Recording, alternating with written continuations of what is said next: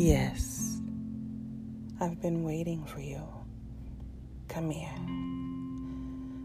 Your scent, like the aroma of a fantasy. Your taste, like the wetness of a dream. His senses enlightened. His being craves her. With the feeling of the whole world in his hands, he has no choice but to grab and embrace her tightly. I'm losing myself, he thought. Yet simultaneously, he finds himself within her.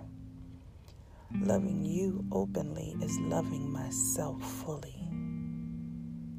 And as his serpent rises, he breathes in her heat. And she gives him all of her fire. Burning are their bodies, not disintegrating, but coming together.